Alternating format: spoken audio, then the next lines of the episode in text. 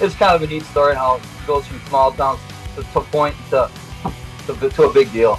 After 13 MLB seasons, Auburndale native Jordan Zimmermann is taking off the MLB uniform. But before the MLB, he was at UWSP where he led the Pointers to a College World Series. Former teammates Mike Front and Jake Frombach, who were on that team, talk about Jordan Zimmermann and really just how much fun it was to watch him over these years and what it was like to play with Zimmermann. And boy, do they have some good things to say. Have you guys each talked with? I know you guys refer to him as Zimmy. I'm not quite close enough with him. I've never talked to him. So, have you guys talked with Jordan since the uh, retirement announcement at all? Um, I mean, outside of haven't really talked to him too in depth, but uh, definitely wished him, uh, you know, congratulations and you know, a way to go. Uh, you know, we're on a group chat together, so uh, we're communicating, you know, pretty regularly. Yeah, I've uh, I chatted with him a little bit. Uh, I know he's up in Eagle River again. He was catching some crappies yesterday. Um, I think I, I get the sense he's kind of a little emotional about ending it all. I know it's been a long run. Um, kind of maybe settling all in, kind of going through his head. But I, I think he's at peace with being done, and uh, certainly a, a hell of a career and a lot to be proud of. What were each of your initial reactions when you saw the news? I mean, you might have heard it before the rest of us did, but whenever you found out, what was your reaction?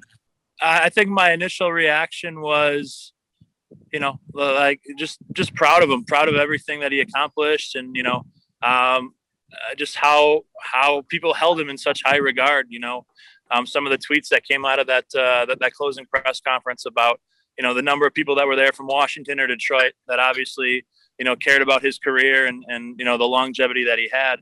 Um, that was really cool to see. Yeah, we had a uh, kind of chat a little bit last week, and he, the the bullpen role, he, his arm just couldn't hold up to it. Uh, he, I know a couple Saturdays ago, he was there was an extra inning game against the Dodgers, and he was in the bullpen going to pitch the 12th or the 13th, and he was hot. You know, he never got into the game, but he was ready. And the next morning, he woke up and yeah, he's like, man, I, I feel like I threw a complete game, and all I did was get hot in the bullpen. And I think there it kind of set in that he just this wasn't a gig for him, and you know, he wanted to get a few outings in maybe, and then probably going to retire. And then I thought it'd be this week. It was Monday. Um, yeah, I think it was hard for him, but it was time. His arm, it's just a lot of innings over the years, and just it was it was tough to get it going out of the pen every day. That was something interesting that picked up from him, in that his arm was much more used to that that starter's workload and also that routine of being a starter, and transitioning to the bullpen just quite honestly wasn't for him. And you would think that just with less innings and less pitches, it would be an easier transition. So I, I found that to be interesting. Um, let's go back to point because that's the common denominator here. Obviously, you guys were each there for a different time frame with Jordan, but for each of you, what are some of your earliest memories of him with the Pointers and just as a teammate and as a friend? Being from Stratford, Jordan from Auburndale, uh, he was a sophomore when I was a senior in high school. So we we played against each other in high school and I, you know, even as a sophomore, he was legit. He, he, I remember him catching against us, and I stole a lot of bases. And my senior year, he was the only guy to throw me out. Didn't really know Jordan great then, but got to know more. And you, you knew then he was a special talent. And then, you know, you transition into point where obviously he come in and contributed his freshman year. Um, you knew the guy had he was going to be legit, and then his sophomore year he blew up. He, he's, I mean, on the, net, the major league radar then. But yeah, and then you, you transition from high school. We were competitors, and then we got to be good friends. Um, the whole story is real neat. You know, we, we grew up about 15 miles apart and played at point, and then he turns into a superstar. But yeah, it it's kind of a neat story and how he goes from small towns to, to point to, to to a big deal. Mike, before I go to you real quick, I, I did want to hit on the Stratford Auburndale connection there. I'm not sure. Were you guys conference rivals back then as well? Yeah, we were. Yeah. We so yeah, so you you had you had the real sneak peek before anyone on that pointer team. Obviously, he became a much better player his junior and senior year high school, but you could tell you could tell right away when you saw him as a sophomore that he was going to be a very good player.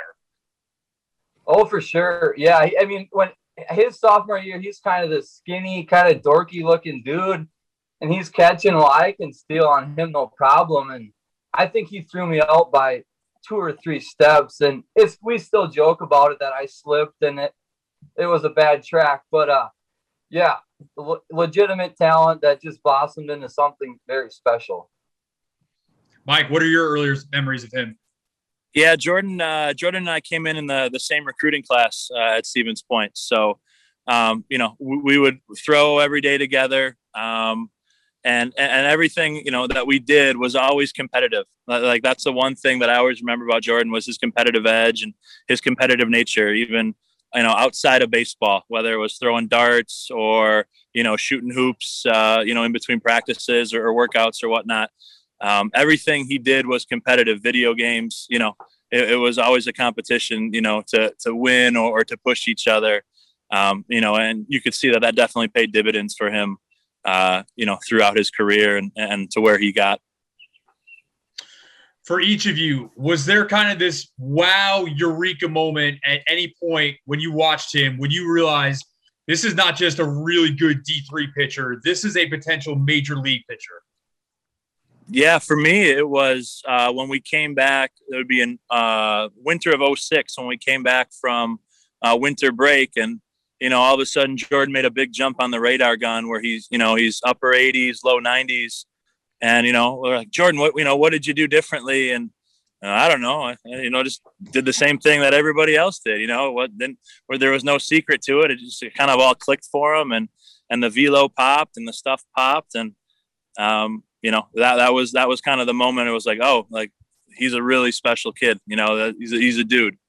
Yeah, uh, for me, kind of, I, I, played with the Eau Claire Express uh, the year before Jordan did, and it was kind of a you know it's a step up from the, the D three obviously, and Jordan went over there and he he he dominated. He I don't know what his stats were, but no one could hit him. I went to watch a few games and he's throwing fastball fastballs by these D one guys. It's like okay, you know, he's legit. He's uh, not just doing this to uh, UW Stout. He's doing this to guys from Oklahoma State and whatnot. But at that point, I think everyone kind of knew, yeah, this, he's he, he's going to be a high draft pick. So I talked with Matt Richter, obviously one of your teammates, now the head coach at Point. He was in the same senior class as you, I take it, Jake, and that he said he graduated 06. So that said that Jordan was really good in 06. In 07, it was stupid how dominant he was in your guys' words, how dominant was he? Mike, I, am interested to hear your perspective on 07 in particular, but both of you guys obviously saw a pretty large sample size of him. Yeah, I think um, in, in 2006, you know, he was he was really dominant. He put up good numbers. We just didn't score any runs in those games that he pitched for whatever reason, you know. And I think he was six and four, five and five, whatever it was. But you know, he still had the big strikeout numbers and the low ERA. Um, and then I think he went undefeated um, his his last year, my junior year, um, where, where he was really really good. Then um, I, I, don't really know you know what st- sticks out, but the one thing that, that I always remember is there was a couple starts where he would throw game one and there'd be you know 20 30 radar guns behind home plate and then i would throw game two and, and they all disappeared you know so um, kind of a humbling moment, but you know that's when you realize that you know he's a legitimate talent there, and um, you know he's the real deal. That's what Nat said. Nat said the same thing that in that 06 season he had no run support. So Jordan Zimmermann in 2006 was the Jacob DeGrom of Division Three WIAC baseball, basically. Yes, sir. Yes. hey, go ahead, man. Uh, yeah, uh, just carrying on with Mike there. I think the, the one thing that sticks out to me about the 06 season was yeah we we were we had a pretty good team and then jordan was kind of our dude and it came down to the last game of the year it was win go to the world series or be done and uh, we had a little team meeting i think it was in rapids actually and coach asked it was pat bloom at the time he, jordan jordan you want the ball? And he said yeah. And of course everyone's like all right you know that this is our guy. And we uh, we ended up getting it done and going to the world series that year. And that you know that's one thing that sticks with me because that was my senior year and you, you want to go out on a high note. And he uh, yeah we jumped on his back and he he definitely propelled us to get there. Jake, do you guys go to the World Series in 06 without him? No, no, I I would t- I wouldn't say that to him, but to you, yeah, we we needed him. He, we actually, I believe, we lost his first start in the regional, and we had to work our way back through. But he, he got the ball in that decisive game to get us there, and I don't I don't know if anyone else does that job that he does. Oh, he set a school record in strikeouts that day with uh, with 15. You got a better memory than me, Mike. Yeah. Mike, do you guys go in 07 without him? No, no, he was he was the horse that uh, brought us to the dance and took it through it. You know, took us through it for sure. Um, he was dominant in in every postseason start that that we had, and um, you know was conference pitcher of the year. And no, we don't uh, we don't have the success definitely without Jordan. Now, obviously, you guys had a couple of really good teams besides Jordan, and UWSP is going to pump out guys that are going to play independent ball and whatnot. Did the thought of someone from that program, even though it was a really good program, did the thought of someone from that program getting drafted in the second round was that like a fathomable thought before he did it to you guys? You know, there before that was kind of the reason I had gone there. There was a few guys who had gotten drafted.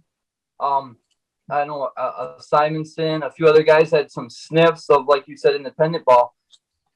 But no, it didn't. It just, but you know, he, he was just a freak of a talent and blossomed into something special. And it, it was, it's just weird. Like me and Mike would say that your friend does it. And uh, yeah, looking back on it, now it's kind of cool story with Feyereisen too.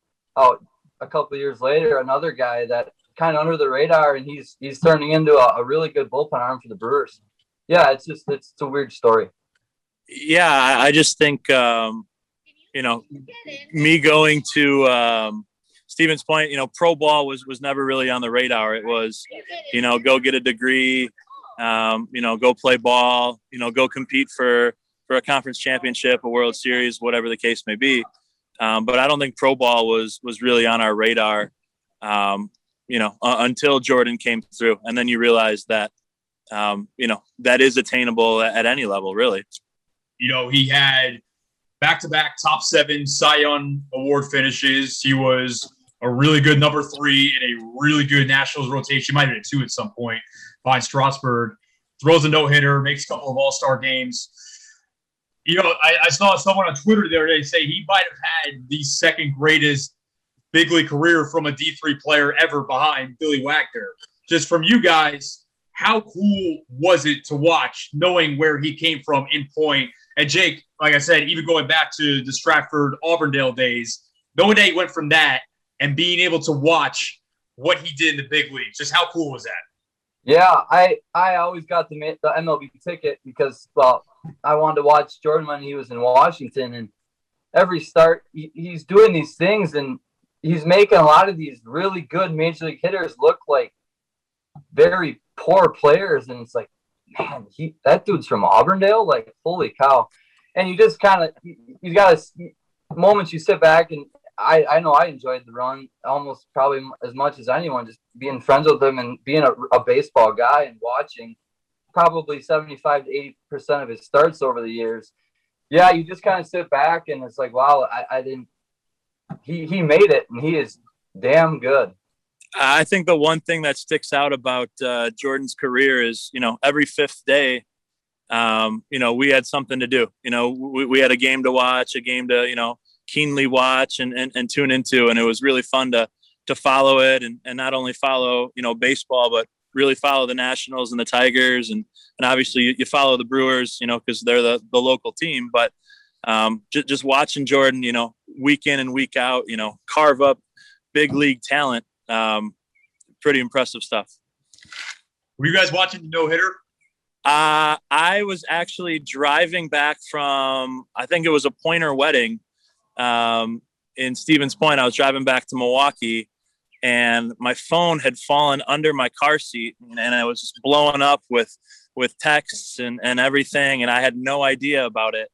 Um, and I get home and I turn on the TV in the ninth inning and, you know, sure enough, Jordan's got a no hitter, and I'm standing in my living room, and you know, fist pumping and cheering, and immediately fi- go find my phone at that point and uh, you know connect with everybody and realize how special that was. So, uh, did you make it back in time for the Souza diving catch? Yeah, I, I saw the last three outs. Uh, you know, on the on the TV live. How nuts did you guys to, go when you saw that catch? Uh, there were a lot of four-letter words that came out, and you know, I, I the I think I scared the dogs. They ran upstairs, probably. Yeah, we were pretty hyped. Yeah, I I didn't watch. Kind of similar to Mike, I didn't watch the beginning part of the game, but I had gotten a few texts. He had a no. It was in the fifth and the sixth, and that's kind of the no hitter rule. You don't like to talk about it, but I turned it on. I think in the seventh, and he he he he got some breaks, obviously, what you need a no hitter, and then you get to the ninth there with that Souza catch, and off the bat, even Jordan's reaction, he's like, "Oh." But uh, yeah, I mean, unbelievable catch, and it was you know thrilling. It wasn't just you felt like you were almost a part of it, being friends and playing with him at point. It was a really cool moment for a lot of people part of the story of his big league career obviously does include the Tigers' years, which did not go the way that he wanted to with injuries and performance and whatnot. Was that tough for you guys to watch at the same time? Yeah, I think you know you, you felt for him because you know you know how competitive Jordan is, and and you know he wants to do well, um, and and you know it just he just couldn't put it all together because of injuries and and everything in Detroit. Um, you know, and, I think we felt it too, and uh, it, was really tough to watch. Yeah, it, was. It like Mike said, it was hard. You know, knowing Jordan, it's such a competitor he is, and you know, social media these days, he, he he's no stranger to it. You know, there's guys on Twitter, there's fans on Twitter, really hitting him hard about it. And obviously, the big contract plays into it too. But uh, yeah, money aside, it's tough to see a guy struggle. And uh, I, I know it still bothers him it, just being the competitor that he is, it, it bothers him that he, he couldn't get it going in Detroit. And I know he, he recently had an interview that he got really emotional about it. He couldn't finish it just just for that reason. How cool to bring it full circle and even if it was just spring training and a couple of appearances out of the bullpen to do it for the home state team. How awesome was that for you guys to watch, and how great did you feel for him to be able to have the chance to finish his big league career like that? Uh, cool. It was really cool. A big Brewer fan my whole life. Um, I think over the past couple years, Jordan had a feeling he may get traded at the deadline to Milwaukee. Uh, for whatever reason, it didn't work out. But uh, I know he worked really hard from last off season to this spring training to, to, to get a chance. Um, and I think he deserved a chance and he got it. Um, I, you know, I think he wished he could have maybe made a little longer, but it wasn't meant to be. His body couldn't hold up. But yeah, really cool to see him in a Brewer uniform. You know, even if it was for a couple starts. Uh, yeah, certainly. Yeah, would have loved to, uh, you know, seen it in person definitely, and, and get down to a game with a with a big uh, UW Stevens Point tailgate. Uh, those, you know, are pretty infamous down here, but um, it, uh, you know, to, to watch it come full circle, I think is really special. Um, you know, and now to see JP doing it too is um, is really cool as well. You know, he, he had he had two pointers in uh, in one dugout, and that's that's pretty special. Yeah, JP is a very easy guy to root for as well. I'm curious. You said that you guys were in a group chat with him, and maybe he doesn't. I, I don't know how often he responds, but did he give you guys any sort of play by play or the story behind? He was in Eagle River and then about to retire or was retired for two hours and the Brewers called him down. Did he give you guys any insight on that? Yeah, I think he uh, he he blew up the chat one morning and said, "Well, boys, I got the call." I said, "The call where?" He said, the, the, the call to the show. I'm heading down to Milwaukee right now." And I knew he was up in Eagle River, and you know uh, that was kind of the last thing we all kind of expected. But uh, we're super happy for him, and uh, he made it down just before game time that night, and that was pretty cool. Um, yeah, I, well, I know sorry, go ahead, pretty good, and he's quite a prankster, and he does he likes to pull stuff like that. So I, I said no, I don't. I, I ain't buying this one because you, you were literally in the boat an hour ago, and now you're on the way to Milwaukee. I ain't buying it. Well, he he sent a picture of the vehicle, the the path, the route path to Milwaukee. Okay, you know, yeah, he, he wasn't lying this time. So yeah, it was it was pretty cool. what do you see in his future? And, and people I've talked to in Nat and Mark, his high school coach, it doesn't sound like full time coaching is maybe in his future, but just kind of advising and you know lending an ear where need be. But it sounds like a lot of hunting and fishing is definitely in his future. is there anything else that you see? Yeah, I, I want to play him in golf. I want to shoot 18 with him and, and see where I stack up. So um, hopefully we can get that on the schedule soon here. Um, you know, and just uh, just hang out like uh, you know, like it's 2007 again. Uh, pretty cool. Yeah, I think uh, one big thing he's looking forward to is getting his summers. You know, is for the last 15, more than that, his summer has been baseball. So he hasn't really been able to vacation or do things a lot of us get to do in the summer. So yeah, he's looking forward to that. Um, yeah, big hunting and fishing. I know he's looking into getting a greenhouse. He, he's he's big into his garden too. So we'll see when he gets that going. Man, the last thing, guys, I want to give the open mic to you. If there are any Jordan Zimmermann stories that you think need to be told and are family friendly, I know Jake, you said he's a big prankster. So if there's one that comes to mind, I would love to hear them. Uh, let me think. Offhand, okay, this is probably he was with the Nationals and he was home on the All Star break, and we always used to go fishing.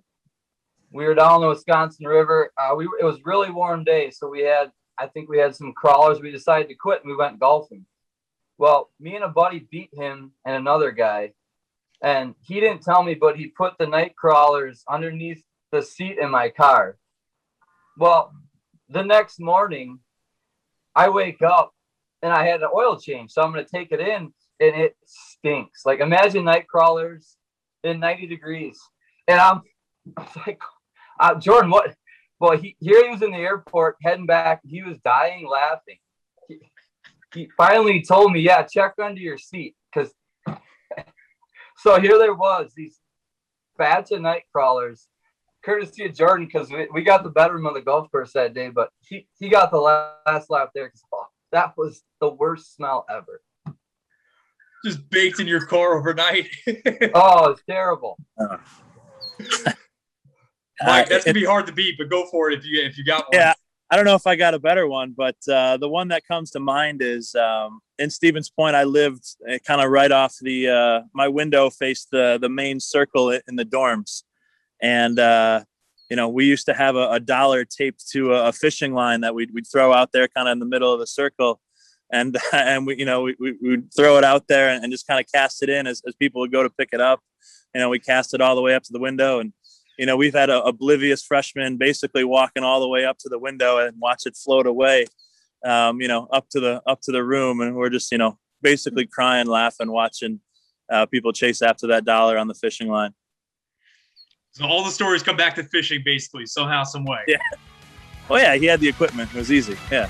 That's all for this episode of the Highlight Zone podcast. But stay tuned for tomorrow. We'll have part two in which Matt Enfield catches up with Mark Brost, who was the coach at Auburndale during the Zimmermann days. And it's a good one. Tune in tomorrow. But until then, take care. And it's a good one. Make sure and it's a good one. Make sure to tune in tomorrow. But until then, take care.